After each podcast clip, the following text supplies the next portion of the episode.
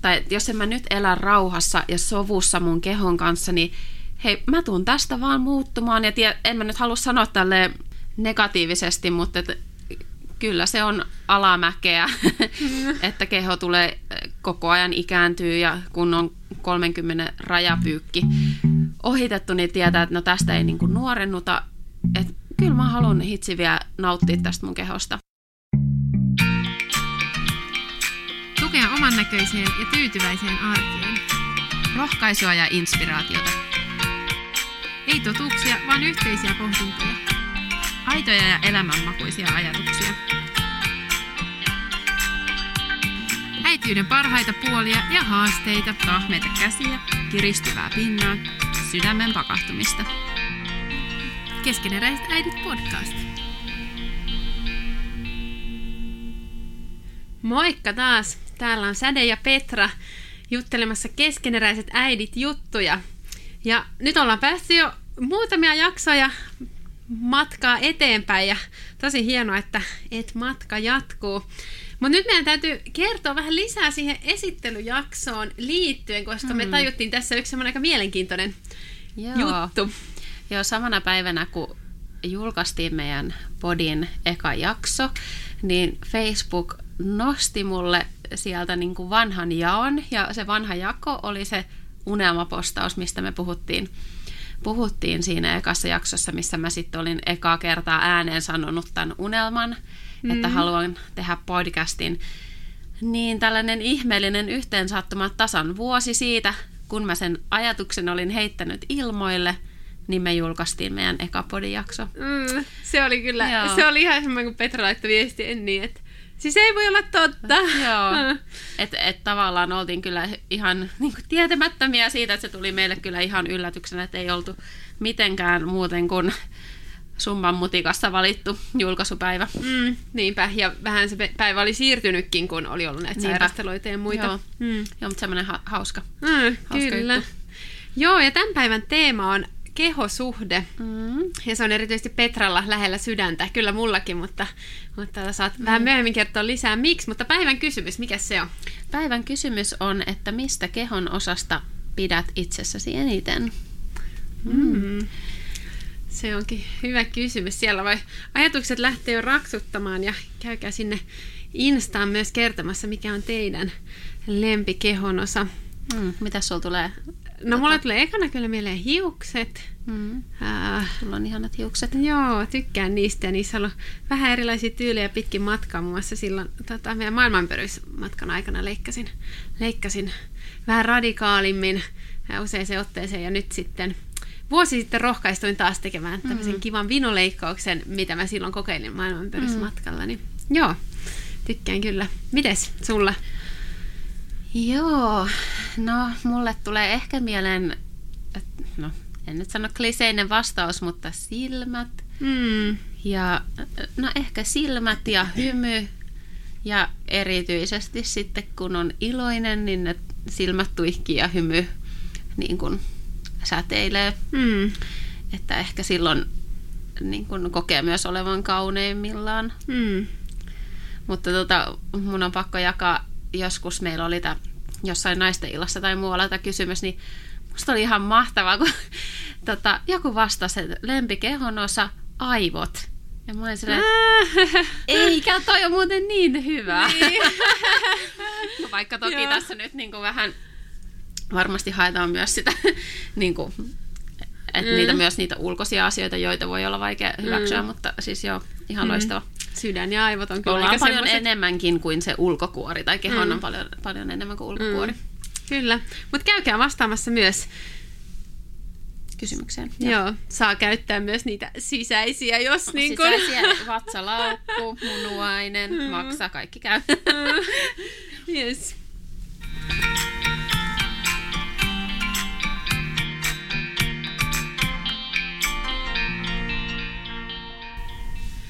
No joo, eli tuossa sanoinkin, että Petralle tämä kehosuhde on semmoinen läheinen asia, niin mm. minkäs takia?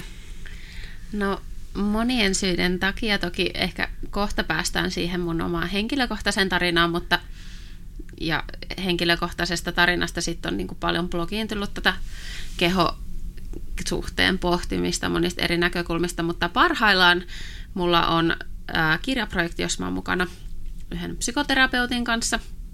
Ja me tehdään, tehdään nyt kirja liittyen, liittyen meidän ihmisten suhteeseen ke, omaan kehoon ja miten se, miten se muuttuu elämän aikana ja erityisesti lähdetään sitten eri haastattelujen kautta selvittää sitä, että, että miten ihmiset on eri keinoin päässyt semmoiseen rauhaan oman kehon kanssa, vaikka taustalla voi olla, voi olla tota, ollut haasteita mm. kehosuhteessa, niin lähdetään selvittää, että millaiset asiat on vaikuttanut siihen, niin semmoinen projekti tänä vuonna mm. on meneillään ja just aloitettu, niin sen kautta tämä aihe pyörii mun päässä ihan mm. koko ajan. Mm. Mm. Mutta tota, me ajateltiin tähän alkuun, että olisi varmaan hyvä aloittaa siitä, että me molemmat kerrottaisiin vähän meidän omasta kehosuhteesta, että meidän oma pientä elämäntarinaa, niin Sade, sä voisit aloittaa ja kertoa, että millainen suhde sulla on sun kehoon ollut ja, ja on nytte? Mm, joo, sulla on varmaan vielä niin tämmöinen eritellympi tarina, kun sä oot tätä niin paljon pohtinut, mutta, mutta kyllä mäkin olen muun muassa bloginkin puitteissa jonkun verran miettinyt ää, siltä kannalta, että kun on ollut semmoinen niin tunnollinen ja kiltti tyttö ja ajatellut, että asioiden pitää olla, olla tietyllä tavalla ja näin pitää tehdä ja syödä terveellisesti ja ää, niin tehdä asiat oikein, niin se on mm. ehkä jollain tavalla jopa ylikorostunut, mm. että kun koulussa, koulussa kuuli, kuuli, että no, tämä on se hyvä ruokalautasmalli, niin sitten, että no näin, näin sitten pitää tehdä mm. aina. Ja jotenkin sai myös sen kuvan koulun opinnoista, tai siis koulun opetuksesta, että ää, no jotenkin se, että, että herkut on huonoja, mm. mikä sitten vielä vähän niin kuin, kärjisti sitä. Ja sitten ehkä lääketieteen opinnoissa vielä tuli, se vahvisti sitä, että, että, niin kuin, että ne, jotka syö hyvin, on te, hyvinvoivia, mutta huonosti syöminen aiheuttaa sairauksia. Mm. Niin, niin sit siitäkin semmoinen, että haluan tehdä niin oikein. Ja toki, toki sitten nämä yhteiskunnan ihanteet kanssa ää, solakasta kehosta, niin on, on vaikuttaneet, että on ollut semmoinen niin kuin, laihuuden tietynlainen ihannointi. Että kyllä mä muistan sitä, että, että jossain vaiheessa oli se ajatus, että niin kuin, että nälkä on hyvä tunne, että jos tulee nälkä, niin sit niinku, mm. se on hyvä tunne, koska se niinku vie sitä tavoitetta kohti, kohti mikä on. Mm, Mu- joo, mm. mutta sitten tota, sit mulla on kuitenkin aina ollut sitten se, että asiat täytyy tehdä oikein, eli kuitenkin syödä hyvin. Eli se on, sitten, se on niin. sitten pitänyt siinä, että, että niinku joka päivä syö ne tietyt ruuat ja niin. että joskus on ehkä yrittää tavalla venyttää jotain, mutta ei ole sitten, sitten tota, mennyt siinä ehkä, ehkä yli. Sitten, ja sitten semmoinen liikkuminen, niin ehkä siihen on ollut semmoinen tunne, että pitäisi liikkua enemmän, mutta sitten mulla on ollut kuitenkin sen verran paljon kaikkea muuta, niin sitten ei ole ollut semmoista ylimääräistä mm. energiaa ja aikaa sitten semmoiseen mm. kovaan liikkumiseen, mikä sitten ehkä jossain muussa tilanteessa olisikin voinut tulla. Ja muista tuntuu, että siis oikeastaan vasta no, opintojen myötä sai ehkä jotain semmoista, semmoista järkeä siihen kanssa, kun sitten tutustui kavereihin, jotka oli ihan järkeviä ja ajatteli niin. vähän eri tavalla. Ää, tai esimerkiksi joku niin kuin, ää, hyvän voitaikinaan tehnyt marjapiirakan leipominen, mm. niin siitä olisi, oli aika semmoinen tunne, että no, Onko se sallittua? Niin. niin, ja ehkä meillä kotona oli myös vähän niin kuin ylikorostunut se, mä oon kirjoittanut siitä mun, mun blogitekstissä, kun mietin tätä omaa, omaa syömishistoriaa, niin ää, mutta sitten, että kun tajus, että, että kyllä se ehkä on ihan okei. Mutta sitten kyllä mun mielestä vasta lastensaannin myötä se asia on jotenkin järkevöitynyt, koska silloin tajus sen, että, ää, että se, että ei syö hyvin, niin se vaikuttaa suoraan siihen mun jaksamiseen äitinä. Mm. Ja niin kuin mä jossain aikaisemmassakin jaksossa on sanonut, niin kyllä mun mielestä äitiys on järkevöittänyt mun elämää tosi paljon monella, monella mm. alueella, kun ne mm. tärkeysjärjestyksessä jotenkin mm. menee Tarkoitatko sä, että, että se, että ei syö hyvin, niin tarkoitatko sillä, että esimerkiksi, että että jättää syömättä? Niin, tai... kyllä. Mm. Joo, ettei pidä huolta siitä, että syö, mm. syö niin kuin säännöllisesti. Ja myös, että ää, syö monipuolisesti. Niin. Et helposti mulla aikaisemmin oli ehkä sillä, että no en ehtinyt syödä lounasta, niin no nyt mä voin ottaa vähän jätskiä keksiä mm. ja yhden mm. leivän. Mm. Et siitä saa oikein energiamäärän. Mm. Muuten eihän se niin toimi. Mm, niinpä. Mm. Joo. Joo. Öö, se oli varmaan, se oli varmaan aika lailla Niin. se. Joo. Kysy jotain, jos sulla on kysymys, mutta... No mä luulen, että me päästään myöhemmin sitten vielä niin kuin, syventämään näitä Joo. Kokemustaustoja, mutta joo, siis tota, tulee heti, että mistä mä nyt aloitan. Hmm. Tuntuu välillä niin kuin tosi hassu, ne ei nyt hassulta, se on väärä sana, mutta jännältä tehdä sitä aikamatkaa itseen, koska on muuttunut niin paljon ja viimeisen kymmenen vuoden aikana erityisesti, mutta tota, no mä voin ehkä lähteä siitä, että mulla on ollut siis ihan pienestä pitäen hankala suhde omaan kehoon, että mä muistan jostain ekalta luokalta jo sellaisen, että olin kokeilemassa telinen voimistelua ja jonotin siellä muiden tyttöjen kanssa johonkin pisteeseen ja, ja rupesin niin kuin ver, niin kuin huomasin jotenkin, että tuolla tytöllä on erinäköinen peppu ja reidet kuin mulla, että kun mulla on niin isot ja pyöreät ja jotenkin mm. koin, että mä en niin kuin kuulu tänne, mikä tuntuu mm. musta niin sydäntä särkevältä, koska mä oon ollut aivan terve ja mm. tavallinen lapsi ja niin kuin muutenkin, mutta et niin kuin, joo, mutta et, et on jotenkin kokenut semmoista riittämättömyyttä eri yhteyksissä koko lapsuuden ja että mä en ole niin kuin kaunis ja mm. jotenkin tämän tyyppistä, mutta, mutta ehkä mulla se niin kuin, ja oli laihdutusyrityksiä jo jos niin kuin 11-vuotiaana varmaan ensi kertaa, mutta ehkä se kärjisti sitten monien, te, monien eri tekijöiden summana, että me asuttiin tosiaan mun lapsuus, ää, iso osa siitä USAssa, ja kun me muutettiin takaisin Suomeen, niin se muotti mikä on niin kuin ihailtava tyttö, oli täällä jotenkin kuitenkin paljon ulkonäkökeskeisempi, että, että USAssa mm. olin hyvin aktiivinen urheilussa ja, ja tosi hyvä koulussa ja ne oli sellaisia, joita koulumaailmassa pidettiin mm. tosi hyvässä arvossa ja, ja täällä sitten oli ehkä niin kuin ne nätit ja suositut tytöt ja, mm. ja sitten kun oli sen tyyppinen kuin mä, niin oli hikari.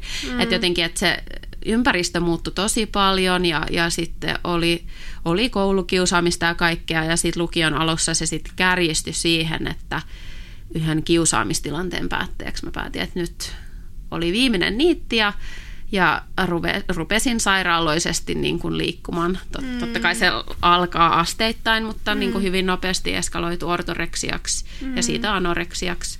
Mm. Ja tota, joo. Ja nyt kun ajattelee taaksepäin, niin se tuntui hirveän kaukaiselta ajalta ja mielentilalta. Mm. Mutta se oman kehon ikään kuin rankaiseminen oli se mun väline käsitellä niitä mm. sisäisiä kipuja ja, mm. ja jotenkin sellaista. Mm. Sehän on aika mm. tyypillinen tie. Niin, niin ja, kun, ja ehkä, ta, ehkä kympin tytölle ja se suorittajalle, niin se on myös, niin kuin, siinä on se ainekset sellaiseen. Mm. Mm. Ja varmaan ehkä siellä kuuntelijoissa joku tunnistaa tämän tyyppisen tarinan. Mutta tosiaan laihdoin ihan hirveän paljon, että siinä jäi sitten kuukautiset pois ja, ja hiukset rupes lähteä ihan kun, kunnon tuppoina ja sattu istua, kun oli niin luinen ja mm. oli koko ajan kylmä ja lopulta mä jopa lakkasin käymässä ryhmäliikunnassa, koska kerran meinasin pyörtyä, enkä pysynyt ei pystyssä enää oikein kunnolla, kun mm. ei ollut lihaksia. Et meni aika pitkälle se, mutta jollain ihmeen kaupalla mä kuitenkin olin edelleen koulussa ja, ja näin.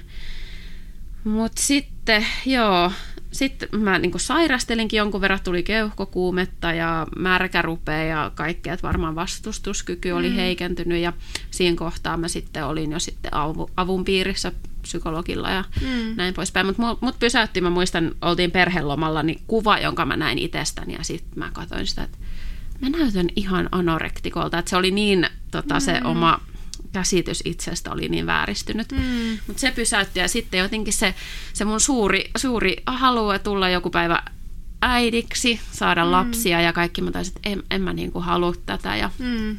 sitten lähti semmoinen parantumisen tie. Mm.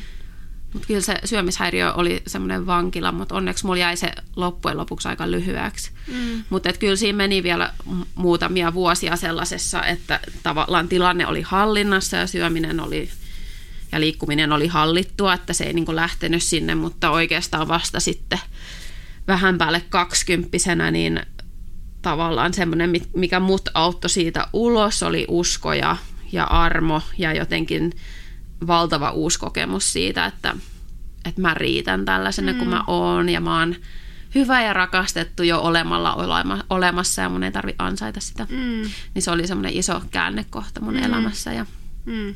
Että voin sanoa, että ne on niinku mulla henkilökohtaisesti tavallaan taakse jäänyttä elämää, että mm. Mm. vaat ja kalorit ja kaikki mm. tota, mittaaminen ja mitä kaikkea siihen elämään kuuluu, ne on niin kuin jäänyt ollut vuosikymmenen poissa ja mm.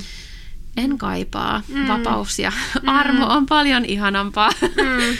Toi on kyllä siis hieno tarina siis siitä, että toki niin kuin, ää, tosi kauhea se, se sairastumiskohta, mm. mutta sitten se, että, että sä tavallaan ymmärsit sen mm. ja sitten sait parantua. Ja, ja, Joo. Mm. Mutta että jälkiä on jättänyt, kun nyt sä haluat tätä, tätä ajatusta. Ja... Niin, kyllä se on, siitä on jäänyt mm. sellainen, että jotenkin kun on itse saanut kokea sen tietynlaisen vapauden ja niin kuin irti niistä kahleista, niin mm. haluaisi suoda sen kaikille muillekin. Mm. Että elämä on niin paljon muutakin kuin se, että on jollain mittapuulla täydellinen tai tietyn painoinen tai tietyn näköinen tai mitä ikinä, että meillä on tämä yksi ainutkertainen elämä tässä meneillään ja elämä on liian lyhyt, että miten monta minuuttia ja tuntia ja vuotta on itsekin käyttänyt siihen, että miettii liikkumista ja syömistä ja miten paljon liikun ja söin ja miten paljon seuraavaksi liikun ja syön. Mm. Että tota, mm. joo. Toi oli jännä, mitä sanoit siitä siis USA ja Suomen erosta, koska jotenkin olisi ajatellut, että USA olisi mm. paljon niin kuin merkittävämpää, miltä sä näytät, mm. mutta äh, voihan siinä olla tapahtunut erojakin, mutta on se, on se varmaan jollain tavalla totta, että täällä niin kuin arvioidaan ihmisiä paljon sen mukaan ja meillä on enemmän, tai niin kuin, semmoinen yleinen käsitys, minkälainen kuuluisi olla, ja jos sä et ole semmoista, niin sä oot jotenkin epäonnistunut. Et niin, ei... ja sitten ehkä niinku koulumaailmassa, niin, niin kyllä mä sanoisin, että, että tota, mun kokemus oli se, että kyllä siellä oli paljon enemmän niitä keinoja, tai nyt kuulostaa, että keinoja olla onnistunut, ei sillä, että sun tarvitsisi nyt olla onnistunut, mutta tavallaan, että siellä arvostettiin myös sitä hyvää koulumenestystä tai niin kuin urheilutaitoja ja sitä, että oli mukana sellaisissa jutuissa. Totta kai siellä on yhtä lailla kaikkia muita lieveilmiöjä, ongelmia ja on ne klikit ja, ja kauniit suositut tytöt, mutta sitten oli myös tavallaan semmoinen, että kyllä mä uskon, että Suomessa tavallaan myös katsottiin tai katsotaan eri tavalla huonosti sitä, joka pärjää koulussa, että on just nämä sanat, että hikari ja mm. kaikkea, että se ei ole semmoinen niin positiivinen asia, mm. varsinkaan niin kuin hyvin nuorten keskuudessa. Mm. Mm. Mutta joo, siinä voisi olla aihe toiselle kertaa.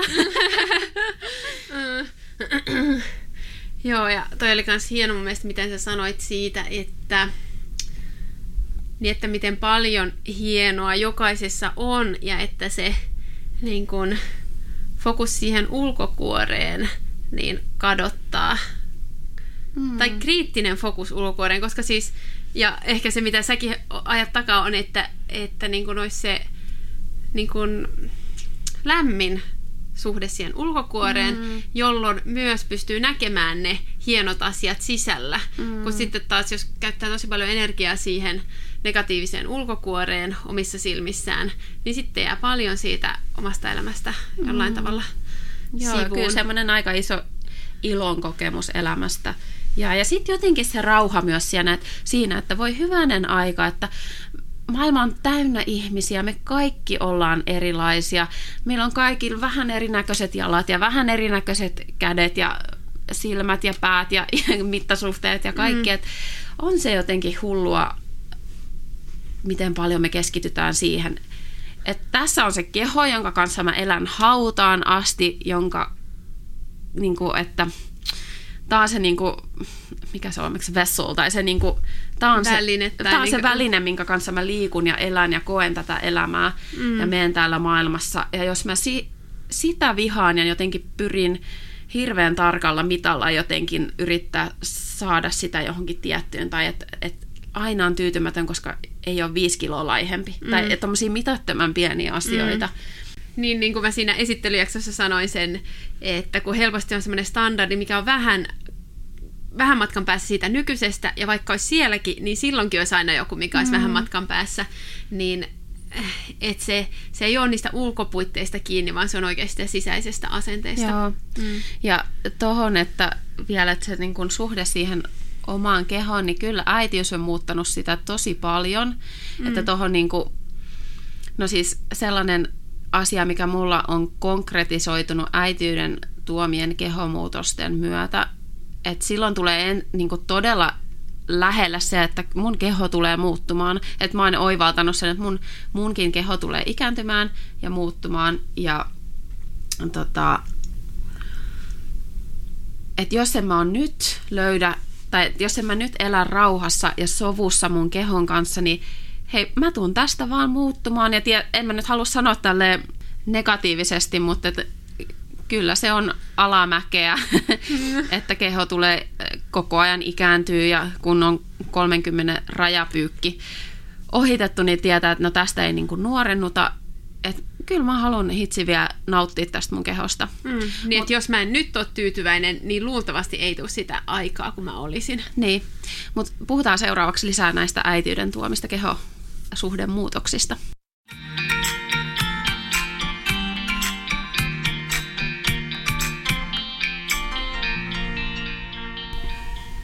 Joo, eli äitiys muuttaa kehoa paljon ihan niin kuin siis fysiologisesti tai että, että kun kantaa lasta yhdeksän kuukautta, niin kyllä siinä monenlaista tapahtuu ja siitä palautuminenkin kestää oman aikansa.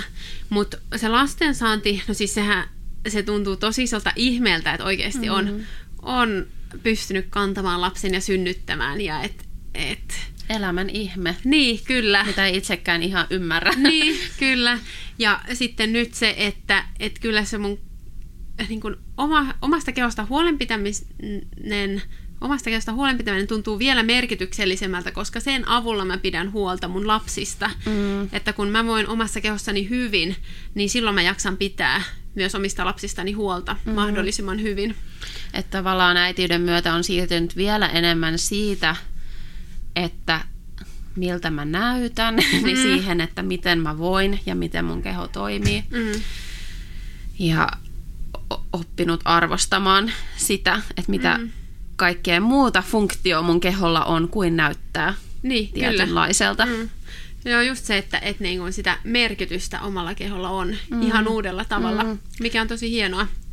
Ja sitten myös aikaperspektiiviä. Toisaalta niin kuin tiedostanut tämän, että, että tota, ja kyllä, minäkin tulen ikääntymään ja ikääntymisen merkit tulee mussa näkymään, niin sitten sitä kautta myös jotenkin tullut erilainen uusi motivaatio itsestä niin kuin, mm. äh, huolenpitämiseen ja itsestä tykkäämiseen, koska, koska mä teen sitä ikään kuin lapsiani varten ja mm. lapsen lapsiani varten, että mm. mä oon niin kuin täällä ja aktiivinen mm. sitten, kun he kasvaa ja, ja kun heitä on sitten ehkä mm. joskus lapsen lapsia. Mm. Joo, mulla tota, justin tässä lastensannin jälkeen, kun ja on käynnistänyt sitä mun blogia, joka tähtää siihen omaan hyvinvointiin, niin, niin pohdin paljon kanssa tätä niin kehon huoltokäsitettä ja jotenkin, että miten, miten vahvistaa omaa kehoa, koska aikaisemmin mulle kun mä luin liikuntasuosituksia, niin oli, että sekä kestävyyskuntoa että lihaskuntoa.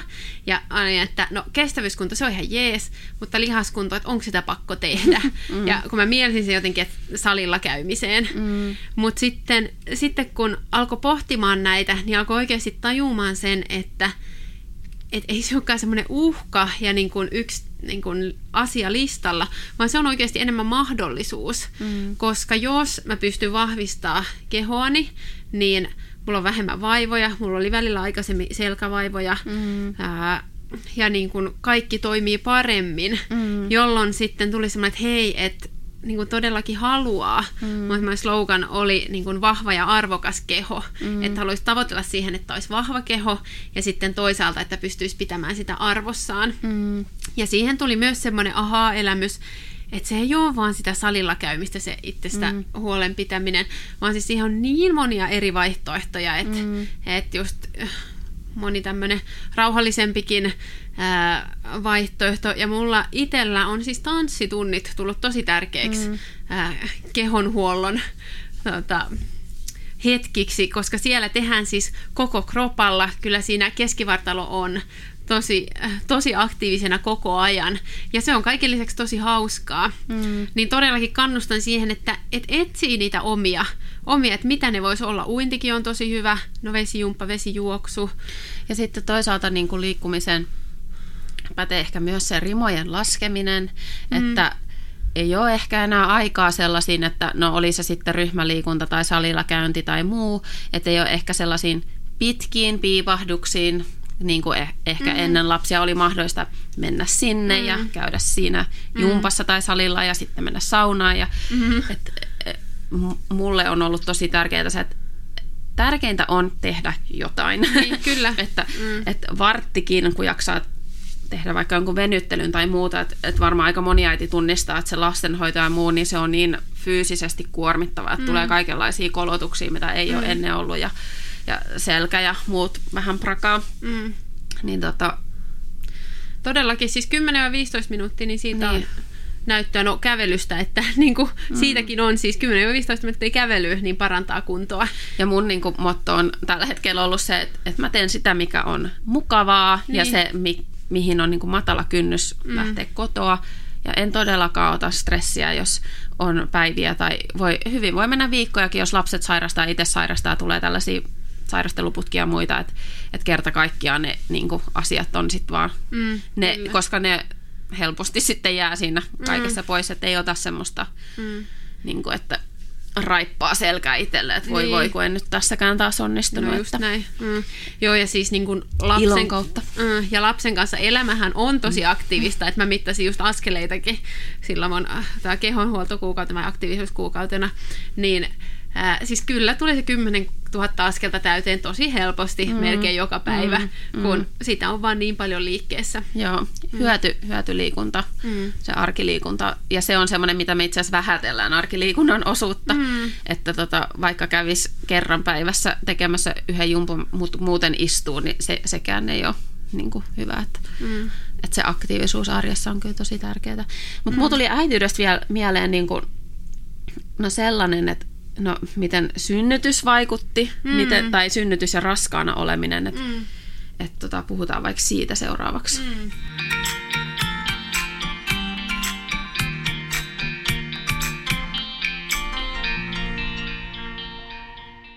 Joo, niin mä vähän sitä sivusin jo tossa, että, että se kyllä vaikuttaa. Ja se on tosi yksilöllistä, miten paljon se vaikuttaa ja miten nopeasti siitä palautuu että semmoinen perusajatus on, että niin kuin ne tavallaan akuuteimmat asiat, vatsalihasten erkauma ja lantiopohja, niin, ne, niin kuin, se nopein palautuminen on siinä 6-12 viikkoa, mutta sitten sen jälkeen siis sitä työtä voi tehdä vielä vuosienkin ajan. Tai me mm. oltiin tuossa Petran kanssa sellaisessa Mamma Pilates tota, kurssilla, ja me olla, se oli siis yli puolitoista vuotta siitä, kun me oltiin synnytetty viimeisen kerran. Ja vieläkin tuntui, että hei, että tästä sai tosi hyviä työkaluja ja päästiin eteenpäin mm-hmm. niissä jutuissa. Ja hyvin voi olla, että just siinä alkuvaiheessa se vauvan hoivaaminen ja kaikki semmoinen vie sen, vie sen huomion, jolloin itse saattaa jäädä vähän vähemmälle huomiolle. Mm. Niin koskaan ei ole niin sanotusti liian myöhäistä. Ja jotenkin siihenkin se rauha ja armollisuus niin kuin siinä mun mielestä meillä tuli se äitiyspilateksessa jotenkin tosi hyvin, että, että pikkuhiljaa, että mm. et, et, et ei tarvitse tota, rehkien tehdä mm, sitä. Mm, mm. Joo, ja jotenkin ihana se, kun se sanoi, että, että jonain päivinä tulee se, se yksi, tai muistaa kerran, tai jonain päivinä ei ollenkaan, mm. niin siitä tuli semmoinen fiilis, että, että no, että ei ole menetetty peli, vaikka on mennytkin mm. päiviä, että nyt ei ole muistanut, mm. vaan että sitten, sitten taas voi, voi uudestaan. Niin. Mm. Tota, No sitä mä voisin vielä muutaman sanan sanoa mm. siitä, että, että aikaisemmin ehkä ajateltiin vähän sillä tavalla, että, että just synnyttäneen äidin pitää levätä ja ei saa rehkiä. Tosiaan kyllähän semmoinen niin kuin, ää, ei mikään kova liikunta ole suositeltavaa, mutta kyllä niin kuin vaunukävelyitä ja semmoista liikkeelle lähtemistä kyllä suositellaan, koska se tukee sitä äidin palautumista ja jaksamistakin. Mutta kyllä sitten se, että, että lähtee itseään kuunnellen liikkeelle lihasharjoitteissa ja just se, että ei suoria vatsalihaksia ennen kuin on vahvistanut muuten mm. lantion pohjaa ja vinoja. Mutta sitten kyllä siinä piilee taas se mahdollisuus, että kun ää, raskauskin on vetänyt ryhtiä vähän notkolle, että sitten jos jossain vaiheessa löytää taas sitä omia keinoja liikkua, niin sitten saa palautettua sitä parempaa, mm. parempaa mm. kehonhallintaa, jolloin sitten jaksaa niitä arjen kuormituksiakin hyvin. Joo, musta on hyvä, että nyt on niin kuin, koko ajan enemmän alettu puhumaan siitä lantionpohjan kunnon tärkeydestä mm. ja syvistä vatsalihaksista, varsinkin kun trendi on tällainen niin kuin aika voi, voimakas ja rasittava lihaskunto on ikään kuin muodissa. Mm. Niin että oikeasti varoen kannattaa lähteä tekemään mm. syväkyykkyjä isoilla painoilla ja muuta, mm, että jos tota, mm. on paikat vielä vähän mm, joo, ja se jälkitarka- palautumisessa niin. vaiheessa. Jälkitarkastuskin, että vaikka se menee niin sanotusti läpi, niin se ei tarkoita, että on täysin palautunut, että, mm. että sitten kuitenkin hiljalleen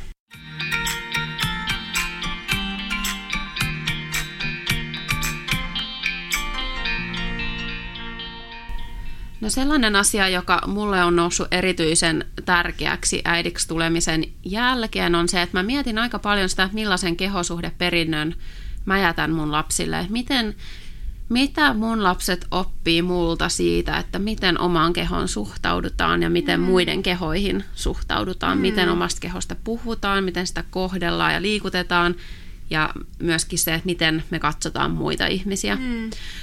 Niin se on sellainen, mistä mä oon kyllä tosi tietoinen ja, ja niin kuin haluan antaa sellaista tervettä, hyvää esimerkkiä, että mä en esimerkiksi puhu laihduttamisesta ja mm. syön samaa ruokaa lasteni kanssa ja, ja no hirveän monia eri asioita, mutta jotenkin sitä, siinä on semmoinen musta hyvä ajatuksen aihe jokaiselle mm. miettiä, että, ja sitten vielä se, kun lapset ei opi niin kuin vaan siitä, mitä me sanotaan, vaan ne imee meistä niin paljon, mitä me ei huomata. Mm, mm. Että kyllä moni varmaan muistaa omasta lapsuudestaan, jos oma äiti on puristanut omia makkaroitaan. Mä vihaan sitä sanaa makkara. Mutta jos, jos on niin kritisoinut omaa kehoaan tai vaikka ennen juhlia jotenkin märehtinyt, että mikään ei näytä hyvältä ja mm. että tota, kuitenkin jossain vaiheessa ne lapset huomaa, että aa, mutta hetkinen, mä oon perinnyt tuollaisen samanlaisen kehon mm. piirteen mun vaan äidiltä, ja jos ei se tykkää siitä itsessään, niin entäs niin kuin, kelpaanko mä tällaisena? Mm. Et, tota, joo. Ja sitten toisaalta, miten iso voimavara se on, että jos saa semmoisen terveen ja hyväksyvän ja, mm. ja niin, suhteen Toi mallin. Hyvä, hyvä ajatus ja niin kuin, mm. pistää kyllä hyvällä tavalla miettimään. Mm. Mm. Kyllä. Ja et sekään välttämättä, tai sitä voi vahvistaa myös positiivisesti. Kyllä, just se. Että et, niin kuin helposti ajattelee, että et no, et kun ei vaan ole mitään huonoa, niin ihan ok, mm. mutta että et sit voi tuoda niitä positiivisiakin mm. esille. Mm. Niinpä. Joo. Ja myös sitä, siihen sitten kytkeytyy myös tämmöinen niin kuin ruokasuhde ja liikuntasuhde, kyllä. että mm. liikutaanko sen takia, että saadaan kulutettua se kakku, jota syötiin äsken, niin, vai että minkä tyyppisiä tällaisia mm. niin kuin, tota, mm. mieleyhtymiä luo, mm. luo sinne kotiin. Mm. Mm. Joo, mutta sitten vielä loppuu vähän tätä niin kuin, ää, aasinsiltaa tyytyväisyyteen. Mm. No ei sen tarvitse olla aasinsilta, koska sehän on oikeasti se niin kuin meidän keskeinen ajatuskin siinä, että miten löytää sitä tyytyväisyyttä. Joo. Niin, no haluatko vastata ensin vai vastaanko mä? Vastaa vaan. Niin, no siis mulle tuli sellainen äh, ajatus tästä tyytyväisyydestä, että miten suojella omaa tyytyväisyyttä, koska vaikka sen tyytyväisyyden löytää yhdessä hetkessä, niin kyllä meidän maailmasta, ympäröivästä maailmasta tulee niin paljon viestejä, joiden niin kuin ydintavoite on kertoa sulle, että älä ole tyytyväinen, hmm. et olekaan riittävä, osta tämä, tee hmm. näin. Että tavallaan se jatkuva tyytymättömyys omaan kehon on paitsi meidän koko markkinointiyhteiskunnan hmm. keskeinen niin kuin, myyntivaltti. Mm, joo, mä mietin siis tota jo tuossa aikaisemmin, että, että siis kyllähän markkinatalous tekee tosi paljon sitä, koska se on niin helppo alue ää, myydä ja jotenkin puhua semmoista viestiä, että sä voit olla parempi. Joo, kyllä. Mm. Ja sitten toisaalta siihen liittyy myös ö, sosiaalinen media ja media yleensäkin, ja siihen mä sanoisin sellainen sen oman kokemuksen, että kannattaa olla hyvin tietoinen siitä, mitkä asiat triggeröi mua, että jos se somen selaaminen tai tietynlaisten tilien selaaminen aiheuttaa sen selaamistuokion jälkeen semmoisen vähän blaa-olon tai epämääräisen äh, tyytymättömyyden tunteen ja mm. en tykkää peilikuvastani ja jotenkin mm. tulee huono fiilis, niin mieti, miten paljon aikaa vietät siellä ja ihan rohkeasti voit jättää seuraamatta sellaisia asioita, jotka aiheuttaa sulle. Mm. Ja sitten toisaalta positiivisen kautta myös se, että sit jos on asioita, jotka tekee hyvää oloa ja, ja luo sitä fiilistä, että hei, mä ehkä riitän ja mm. voin olla tyytyväinen itseeni. Ja... Mm. Niin kuin vaikka tämä meidän podcast, Joo. niin kuuntele uudestaan tämä jakso. Niin... niin, niin sitten enemmän niitä. Mm. Joo. Että tavallaan, kun, mm. kun tavallaan me puhutaan hirveästi nykyään mediakriittisyydestä ja kaikkea, mutta tutkimukset osoittaa, että hyvin mediakriittinenkin ihminen, joka tiedostaa tavallaan sitä taustamaailmaa, mitä tässä nyt tapahtuu vaikka jossain markkinoinnissa, mm. että vaikka me tiedetään se, niin silti se vaikuttaa meidän mm. Tunteisiin ja alitajuntaan ja kaikkeen sellaisen, mm. että on tietoinen siitä. Mm. Ja sitten se muistutus vaan, että siis minkälainen ihme se meidän keho on. Mm. Siis välillä mä mietin sitä, että meidän sydän lyö taukoamatta siis joka päivä, joka yö.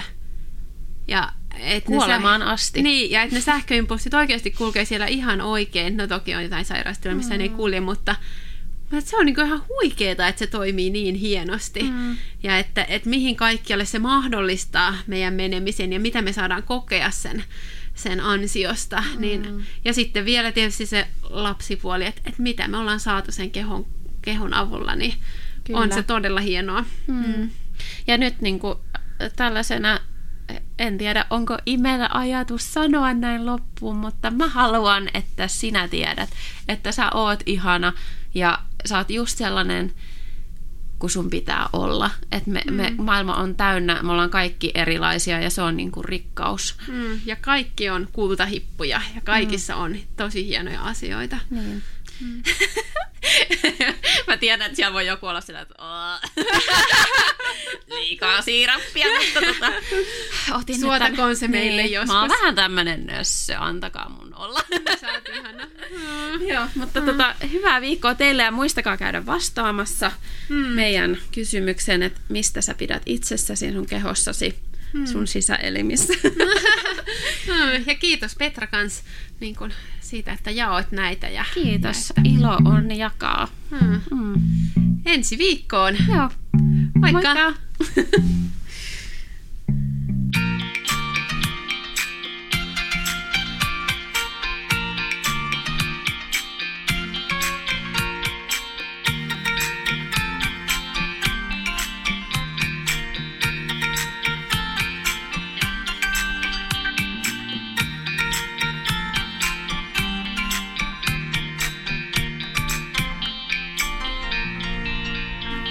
Keskeneräiset äidit podcast.